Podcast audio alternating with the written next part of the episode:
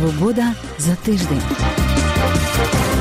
Це програма про те, як побачили тиждень, що минає кореспонденти Радіо Свобода в Україні і в столицях світу.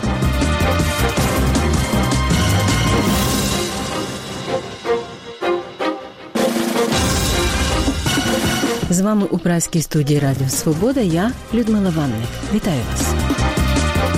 Головне про виступ Володимира Зеленського в ООН. Підсумки та реакції.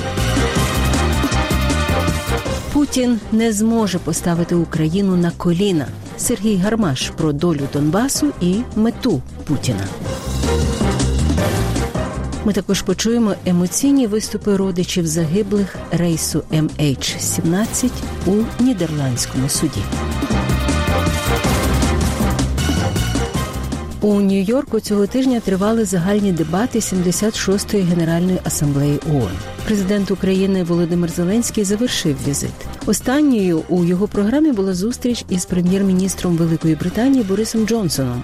Головне про виступ Володимира Зеленського в ООН, підсумки та реакції розпитувала в прямому ефірі нашого партнера Голосу Америки, моя колега Мирослава Гонгадзе у кореспондентки в Нью-Йорку Катерини Лісунової. Ось її розповідь. Зауважу, що майже завжди головна увага світу прикута до виступів лідерів е, під час генасамблеї. Але найважливіше відбувається під час двосторонніх зустрічей, які відбуваються за кадром. Саме тому організація Об'єднаних Націй після 2020 року, е, коли генасамблея відбувалась повністю в онлайн форматі, наполягала на поверненні до особистих візитів. Загалом, останні завершальна зустріч і перемовини е, Володимира Зеленського цієї середи відбулись із прем'єр-міністром Великої Британії Борисоном Джонсоном. Вони відбулись на території постійного представництва Великої Британії при ООН. Як стверджує українська сторона, однією з головних тем, які обговорювали, була угода про стратегічне партнерство та вільну торгівлю між двома країнами. Ця угода існує вже менше року, але як стверджує банкова, показує швидкі результати. І за перше півріччя показала зріст е, торгівлі між е, державами на 70%. Принаймні про це говорить банкова. Піднімали також і безпекові питання, зокрема посилення українського флоту, загрози північного потоку. 2 та українських полонених, які знаходяться на території Російської Федерації. Загалом е, Володимир Зеленський протягом двох днів встиг зустрітись із очільницею Єврокомісії Урсулою фон дер Ляйн, генсеком НАТО Єнсом Столтенбергом, президентом Туреччини Ердоганом, американським бізнесом та українською діаспорою. Не обійшлось і без критики ООН. безпосередньо з генасамблеї Зеленський заявив, що організація Об'єднаних Націй це супергерой у відставці, який забув про свої суперсили. А також дорікнув організації про те, що вона не надіслала жодних представників на кримську платформу. Пропоную заслухати цей фрагмент виступу наживо. А те, що ООН проігнорувала майданчик для вирішення проблем міжнародного права та окупації, це якісь нові, мені здається, ніким не схвалені принципи. Якщо ми хочемо оживити ООН, давайте згадаємо, що тут немає обраних, яких не можна ображати. ООН – це всі ми, це 193 країни. І я запрошую приєднатись всі ці країни до спільної декларації учасниць Кримської платформи, засудивши окупацію і показавши, що ви проти, проти силової зміни кордонів у світі.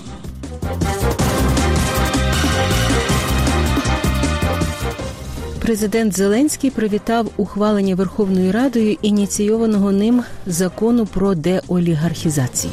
Натомість українські політичні експерти висловлюють сумніви стосовно здатності ухваленого закону зменшити владу олігархів в Україні.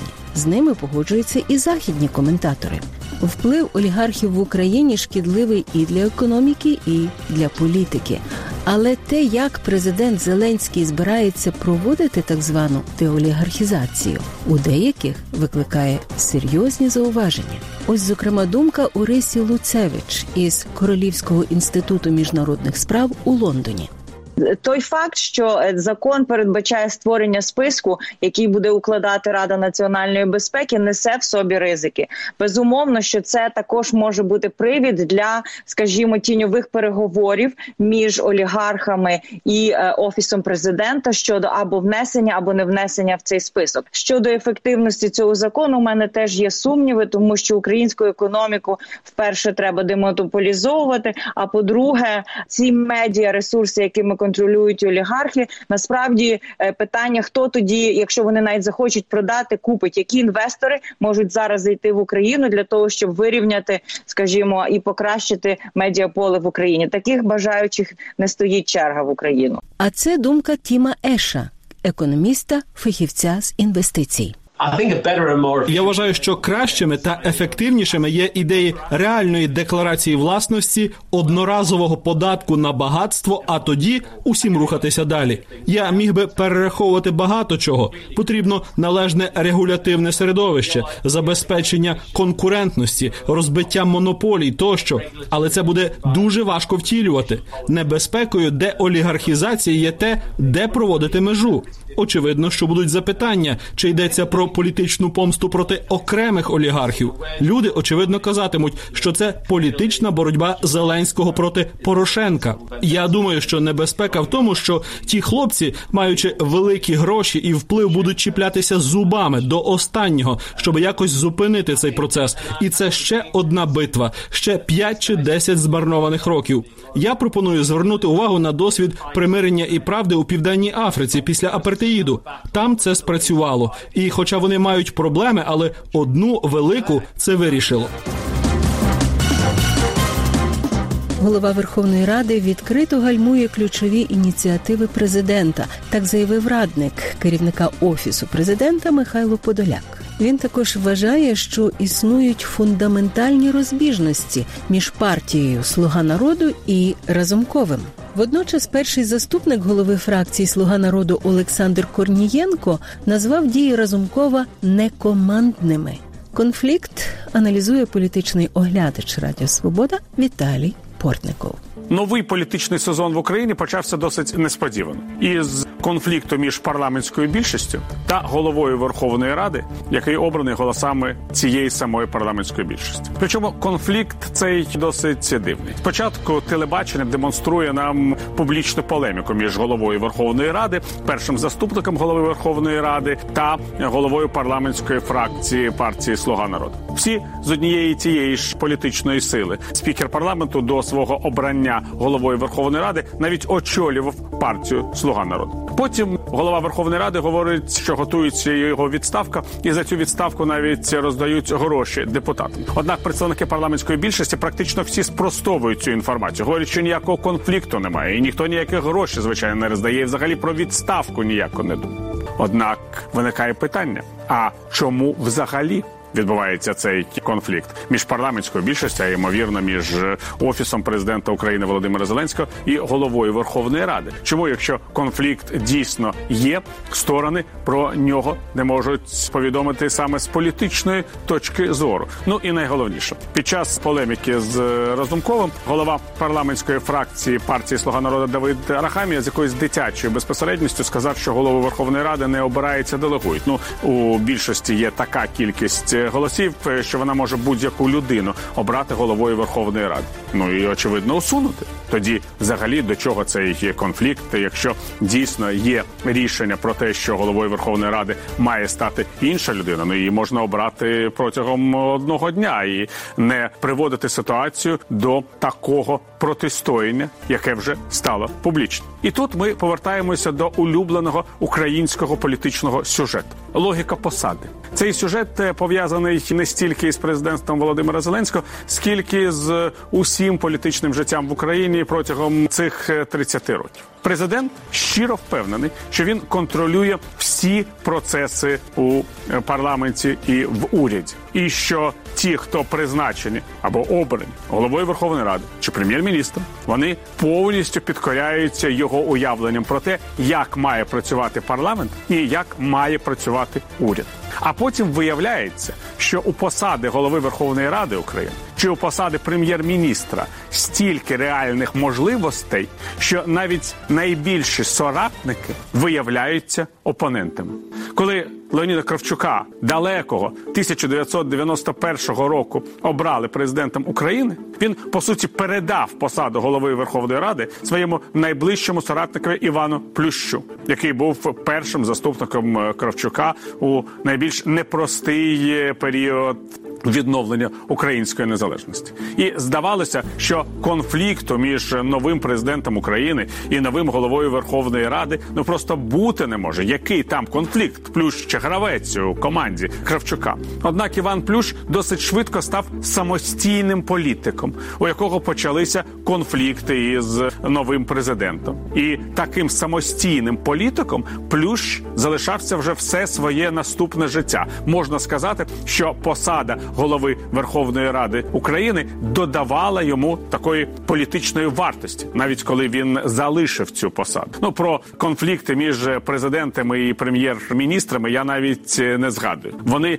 супроводжують всі українські президентства за ці три десятиріччя. Я б сказав, що от зараз відсутність конфлікту між президентом Володимиром Зеленським і прем'єр-міністром Денисом Шмигалем, ну принаймні публічного конфлікту, це швидше виключення з цієї політичної історії. І я нагадаю, що попередній прем'єр-міністр Зеленського Гончарук був змушений залишити посаду, тому що в нього такий конфлікт із президентом або із офісом президента, все ж таки розпочався в ситуації, коли президент дійсно практично повністю контролював і парламентську більшість, і уряд. Ну а коли такого повного контролю немає, коли існують реальні розбіжності у поглядах між президентом і очільником уряду, а очільник уряду може спиратися не тільки на президента, але й на парламентську коаліцію. Тоді найближчі соратники стають реальними політичними опонентами. Ну згадаємо, хоча б приклад з нашого недавнього минулого, коли голова Верховної Ради України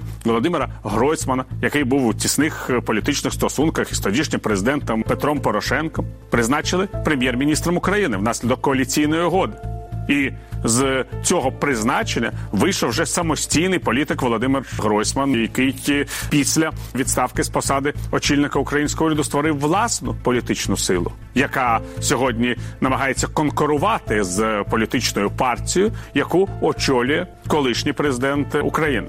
Ну а історія, коли другий президент України звільнив прем'єр-міністра Євгена Марчука, першого прем'єр-міністра, який був ним самим призначений після обрання на посаду президента України за створення власного політичного іміджу. Президенту України чомусь завжди здається, що у голови Верховної Ради чи у голови українського уряду не може бути власного політичного іміджу тому що такий політичний імідж може бути тільки у президента. Ну і звичайно, коли мова йде про президента Володимира Зеленського, тобто президента, якого є монобільшість у парламенті, то логічно з президентської точки зору вважати, що всі інші призначені на посади. Після того як Зеленського обрали президентом, будуть просто чиновниками у президентській вертикалі. Однак, як свого часу зауважив другий президент України Леонід Кучум у своїй знаменитій книжці Україна не Росія. Президентська вертикаль тут не відбудовується так, як в російських чи бодай у білоруських е, політичних умовах. Кожний може стати самостійним гравцем, спираючись, якщо не на парламентську більшість, так на певні політичні інтереси. І ці політичні інтереси в українському житті дуже часто стають набагато більш вагомим чинником участі людини у процесах, е, ніж кількість голосів, які були подані при обранні цієї чи іншої людини на ту чи іншу посаду. Розмова про нових людей, яких е, можна змінювати в будь-який момент на інших, також не спрацьовує. Ну можна звичайно сказати, а хто такий Разумков? Якийсь колишній молодий політолог, який просто брав участь у передвиборчій кампанії Зеленського і тому став головою Верховної Ради України. Можна замінити на будь-кого. Але тоді виникає інше питання: а хто такий Зеленський? Ким був Зеленський до свого обрання президентом України? Тут же весь фокус в тому, що коли люди, які не брали реальної участі у політичних процесах, обираються на високі посади, ці високі посади і перевіряють їх на здатність бути реальними учасниками політичного життя. Хтось так і залишається тим, ким він був до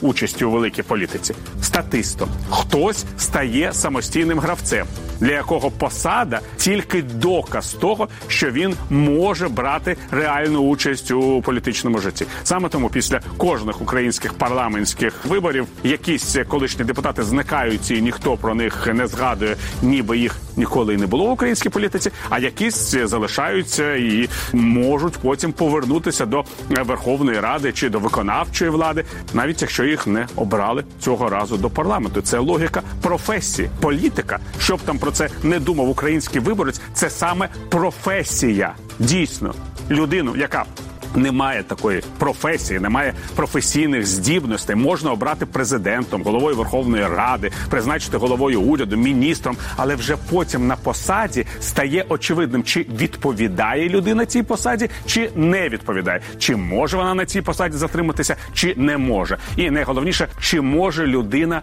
затриматися у політиці. І от зараз ми саме цей сюжет переглядаємо, коли мова йде про конфлікт між спікером Верховної Ради та парламентською більшістю, або між спікером і президентським офісом. І може виявитися, що спікер дійсно є політиком, а більшість представників парламентської більшості політиками не є. І тоді хто виграє у перспективі, хто залишиться на політичній сцені, коли нинішній період, період е, слуг народу, просто перейде у небуття, як це вже неодноразово відбувалося з різними українськими політичними партіями. Ну і найголовніше, що треба додати, пане Розумкого дійсно можна усунути з посади голови Верховної Ради, і можна обрати на цю посаду іншого представника парламентської фракції Слуга народу. Але знаєте, що відбудеться через 3-4 місяці? Цей новий спікер теж зрозуміє, які є можливості у голови Верховної Ради, і почнеться новий конфлікт, тому що голова Верховної Ради це не клерк у офісі президента. І якщо не буде розуміння на рівні офісу, на рівні самого президента, що Україна це парламентсько-президентська республіка, в якій і президент, і голова Верховної Ради, і голова уряду, і навіть звичайні депутати вони учасники політичного процесу, а не виконавці забаганок однієї людини і найближчого оточення цієї людини, тоді конфлікти будуть супроводжувати весь період президентства Володимира Зеленського аж до його закінчення. Більше того, вони будуть прискорювати закінчення президентства Володимира Зеленського і самої політичної кар'єри очільника держави.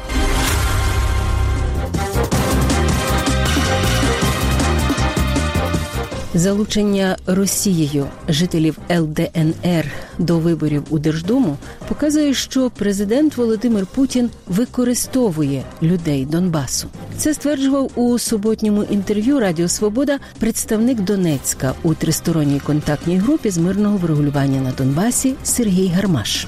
Ми з вами почуємо уривок його розмови з Олександром Лащенком про долю Донбасу і мету Путіна.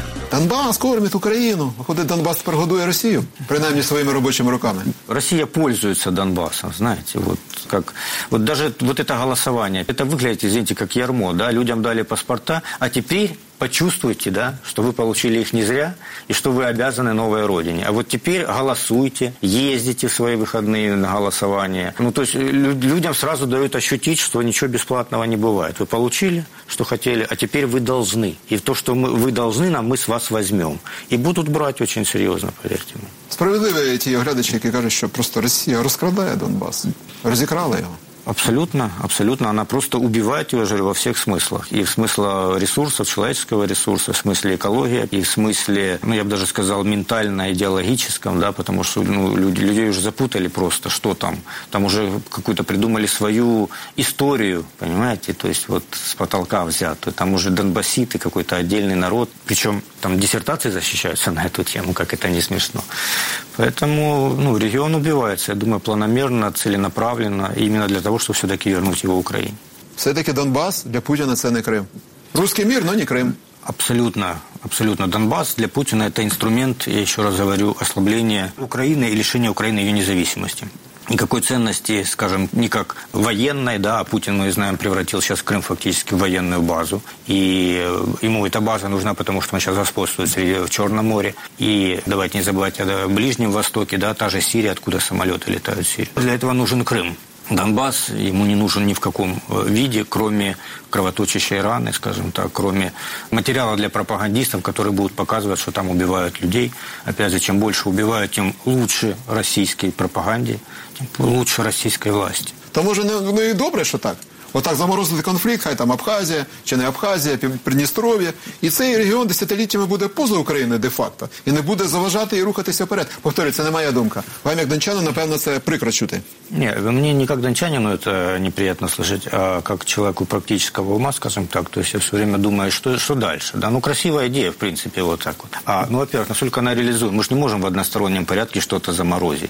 Ну, мы заморозим, да, перестанем стрелять, а они будут стрелять. Ну, как бы это же всегда движение навстречу друг другу должно быть в любом вопросе. Что там дальше? То есть, если их цель все-таки в Донбассе для ослабления Украины, да, то они будут использовать этот инструмент дальше. Будем мы замораживать или нет? У них как бы нет другого вы- выхода, собственно, выбора. Другого предназначения этому инструменту они не придумали. Я уже не говорю о моральной точке зрения, потому что все-таки это наша земля, наши люди, какие бы ни были, да?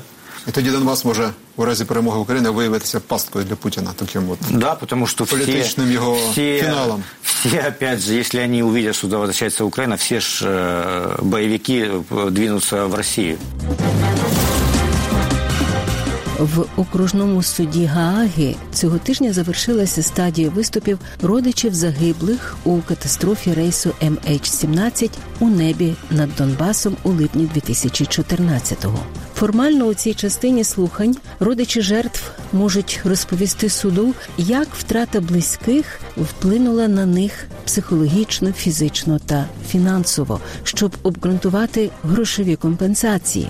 Усього висловили бажання виступити понад 90 людей. Від розповідей цих людей сльози наверталися у суддів та перекладачів. Они лягут, мы знаем, что они лягут, и они знают, что мы знаем, что они лягут. Вони брешуть. Ми знаємо, що вони брешуть, і вони знають, що ми знаємо, що вони брешуть. Я знаю, на кому лежить відповідальність. Я процитувала Солженіцина в російському оригіналі для тих, хто сьогодні слухає мене від імені російського режиму. Я втратила свого батька і мачуху Яна Вандерстіна і Нел Воргам. Вони летіли зі своїми онуками на Борнео в Індонезію, країну, яку вони дуже любили. Вперше мені довелося попрощатися з ними 17 липня 2014 року, коли я отримала той жахливий дзвінок і повідомлення, що їхній літак збили. Невіра, паніка, хаос і очікування. Я все чекала і чекала, але також сподівалася, що це не так, що мені зателефонують і вони повернуться додому. У мене почалися нічні кошмари. Я йшла полем в Україні і шукала батька, але я бачила уламки, тіла, особисті речі, пахло вогнем, пахло смертю. Я була сама і йшла полями серед соняшників і все кликала тату, де ти? І раптом я побачила його. Він широко усміхався і запитував, що я тут роблю. Я відповіла, що шукаю його. Я подивилась на нього, і мені довелося сказати, що він мертвий, що він загинув, коли літак, на якому він летів, збили. І тоді я почала плакати і не могла припинити, поки не прокинулася із криком.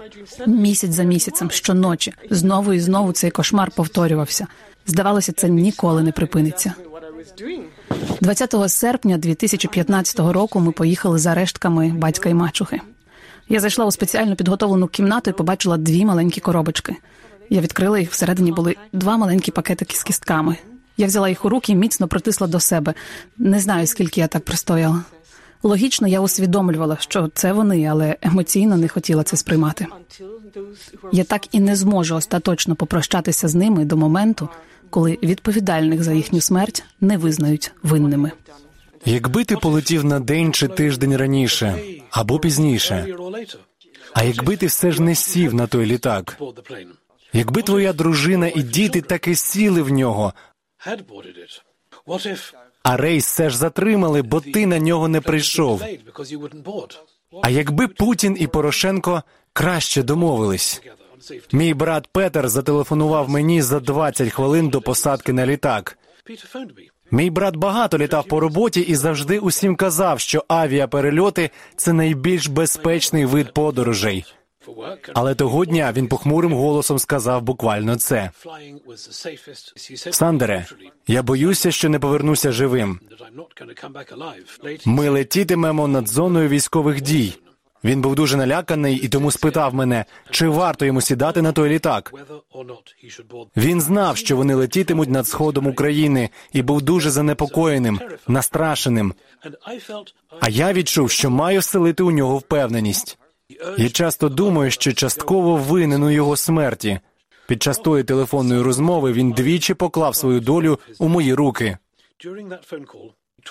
Впродовж усього часу перебування у літаку Петер, ймовірно, був напруженим і схвильованим. І коли в літак поцілили, він ймовірно усвідомив, що те, чого він боявся найбільше, таки сталося.